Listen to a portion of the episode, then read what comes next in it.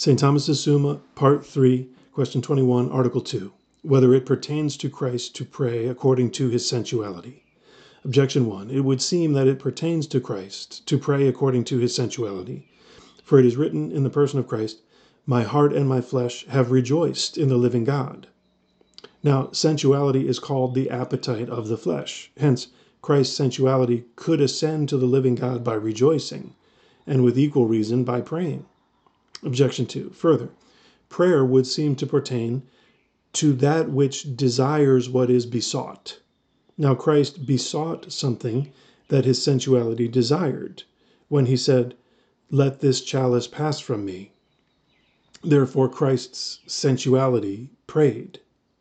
Objection 3. Further, it is a greater thing to be united to God in person than to mount to him in prayer.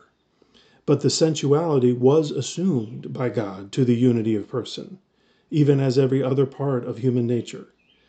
Much more, therefore, could it mount to God by prayer. On the contrary, it is written that the Son of God, in the nature that he assumed, was made in the likeness of men. But the rest of men do not pray with their sensuality.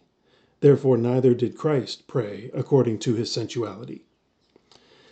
I answer that to pray according to sensuality may be understood in two ways. First, as if prayer itself were an act of the sensuality, and in this sense Christ did not pray with his sensuality, since his sensuality was of the same nature and species in Christ as in us. Now, in us, the sensuality cannot pray for two reasons. First, because the movement of the sensuality cannot transcend sensible things and consequently, and it cannot mount to God, which is required for prayer. Secondly, because prayer implies a certain ordering inasmuch as we desire something to be fulfilled by God. And this is the work of reason alone. Hence, prayer is an act of the reason, as was said in the second part. Secondly, we may be said to pray according to the sensuality when our prayer lays before God what is in our appetite of sensuality.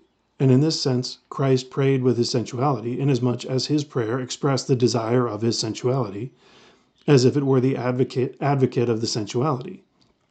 And this, that he might teach us three things. First, to show that he had taken a true human nature with all its natural affections. Secondly, to show that a man may wish with his natural desire what God does not wish Thirdly, to show that man should subject his own will to the divine will. Hence, Augustine says, Christ acting as a man shows the proper will of a man when he says, Let this chalice pass from me. For this was the human will desiring something proper to itself, and so to say, private. But because he wishes man to be righteous and be directed to God, he adds, Nevertheless, not as I will, but as thou wilt. As if to say, See thyself in me, for thou canst desire something proper to thee, even though God wishes something else. Reply to Objection 1. The flesh rejoices in the living God, not by the act of the flesh mounting to God, but by the outpouring of the heart into the flesh, inasmuch as the sensitive appetite follows the movement of the rational appetite. Reply to Objection 2. Although the sensuality wished what the reason besought, it did not belong to the sensuality to seek this by praying, but to the reason, as stated above. Reply to Objection 3. The union in person is according to the personal being, which pertains to every part of the human nature. But the up- uplifting of prayer is by an act which pertains only to the reason, as stated above. Hence, there is no parity.